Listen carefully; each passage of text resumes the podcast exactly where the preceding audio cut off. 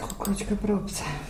Takže tu si zadáme loštice, Nezávislá starostka Loštic Šárka Havelková Seifertová právě na webových stránkách Ministerstva životního prostředí vyplňuje kalkulačku pro výpočet finančních dopadů zálohového systému na obce. Zde se uvádí, že po zavedení toho nového systému bychom měli získat 122 tisíc korun. A ta částka v čase klesá podle toho, jak lidé začnou ten systém vracení plastových lahví využívat. To znamená, že po čtyřech letech už se jedná jenom o 38 tisíc. Na první pohled se sice zdá, že si město díky novému systému oproti současnosti finančně polepší. Z dlouhodobého hlediska je to ale podle starostky spíš naopak. Si myslím, že nakonec se dostaneme stejně na stejné číslo a obce na tom nebudou lépe, možná i hůře. Vedení města se ale nejvíce obává, že kvůli zálohování by lidé přestali důsledně třídit ostatní plasty a tím by se sesypal dosud fungující systém odpadového hospodářství. Ta míra toho třídění, která teď u nás zavedená je a kterou se lidi skutečně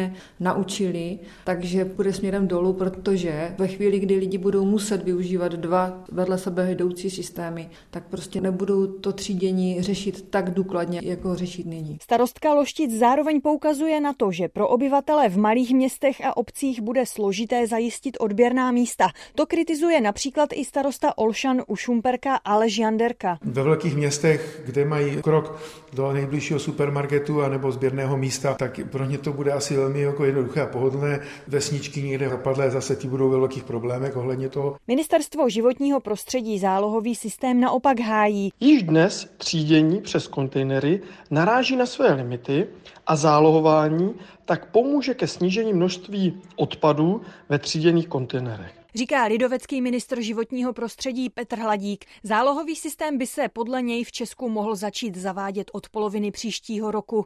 Jana Beránková, Český rozhlas.